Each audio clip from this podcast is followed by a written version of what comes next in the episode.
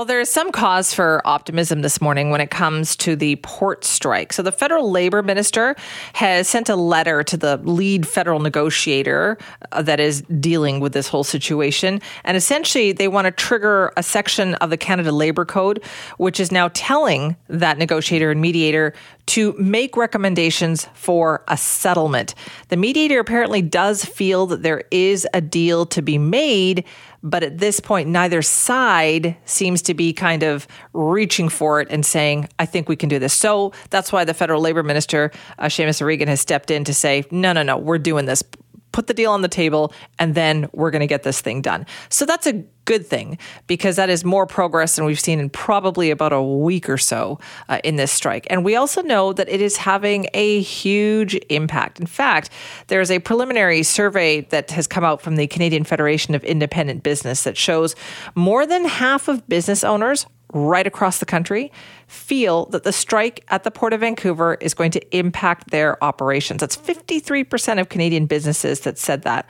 And so most of the businesses, about 75%, are calling on the federal government to prioritize resolving this thing quickly. So let's break down more of what businesses are saying right now. Joining us is Jasmin Guénette, who is the Vice President of National Affairs at the Canadian Federation of Independent Business. Thank you very much for joining us.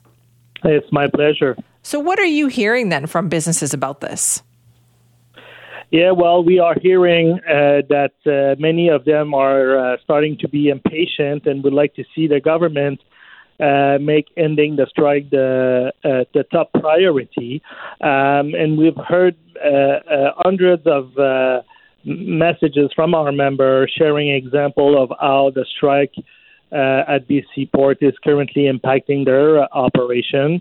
Uh, for example, a uh, beverage producer in BC uh, is waiting for a shipment of close to 50,000 uh, glass bottle, uh, and without uh, those, obviously, production can be um, altered. uh, and and a retail. another example is a retailer in Ontario is waiting for a shipment of footwear and clothing for back to school season, and that business is worried that uh, um, the shipment will not be delivered on time.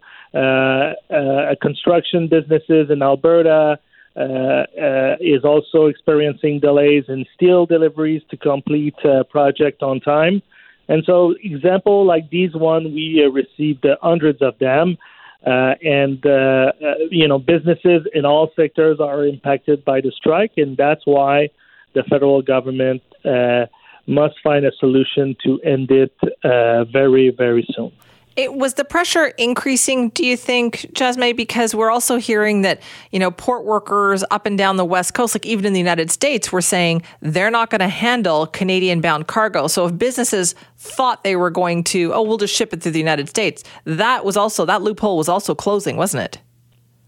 Yes, there's a lot of pressure on the Minister of Labor at the moment to uh, make sure that the strike ends uh, ends rapidly. Um, uh, it's it's it's it's very important for the Canadian economy. It's very important for Canadian small businesses and larger businesses. Um, it's critical for the global supply chain. Uh, and uh, we are in the second week now of the strike, uh, and it cannot last uh, more than a few days still uh, before either um, both parties agree on what the mediator will propose, or Minister uh, O'Regan, the Minister of Labor, will have no choice but to call uh, uh, back Parliament and introduce a back to work legislation.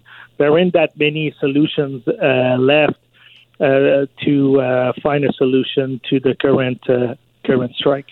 Is there also, though, uh, Jasmin, sympathy from the businesses because you know, this is something that I'm sure a lot of businesses have also dealt with. There are many employees who feel like they, you know, they deserve a raise. Obviously, the pandemic was very tough on them. Cost of living has increased. We heard again this morning Bank of Canada rates going up. So they, you know, employees are feeling the squeeze here too. And I'm sure a lot of these businesses have also dealt with the same situation. The situation is different when we are dealing with uh, strikes uh, at ports, like at the port of Vancouver or the one that happened not too long ago at the port of Montreal. The situation is different when we are dealing, for that matter, uh, uh, uh with strikes at railways. Uh, these strikes are unique in the sense that it is the the impact of those strikes goes far beyond the operation of that single business. Uh, so when you have a strike at the port of Vancouver, when you have a strike at uh, the port of Montreal, it's the entire economy that is impacted. So that's why it's important for the federal government to not let strike go for too long uh, before intervening because the impact can be quite serious. Now, everybody wants to have good working conditions. Nobody is against that.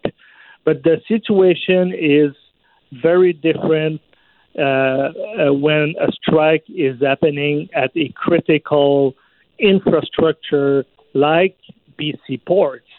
And so that's why I believe it's important to uh, make sure that negotiations are happening, that solutions are presented, and uh, that we avoid at all costs uh, a strike like we are seeing today. So it's not so much a matter of uh, being for or against, you know, um, additional uh, uh, new uh, working condition for the longshoremen.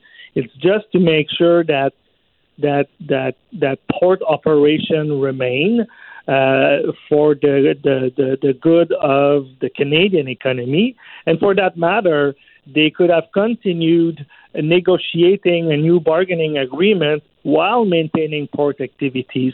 A strike is quite damaging, and they cannot last for too long. Well, Jasmin, thank you very much for your time. My pleasure. That is Jasmin Guénette, who's the Vice President of National Affairs at the Canadian Federation of Independent Business. Now, obviously, businesses want to see an end to this. Uh, their survey showing that 53% of all Canadian businesses that they've surveyed uh, say that they are being impacted or expect to be impacted by this port strike here on the West Coast. Uh, but, you know, we had talked to the employees. They're going to say, listen, we have seen, you know, um, these businesses, the port in particular, make huge amounts of money, and they feel like this is the time to negotiate a raise, especially given the last couple of years and everything that happened in the pandemic. So when you have that happen, you've got loggerheads, right? That's where we are at. There is some cause for optimism this morning, though, hearing that the federal labor minister is ordering the mediator to table an offer. And believe mediator believes that there's something within reach, and the federal labor minister has said, "Put it on the table. Uh, let's make the two sides deal with it and talk about this actual offer. Let's get it done." Uh, so there is some movement happening here, and of course, we'll have the latest for you on that. We are now what day twelve on this thing, and there's certainly going to be a big, big impact on this.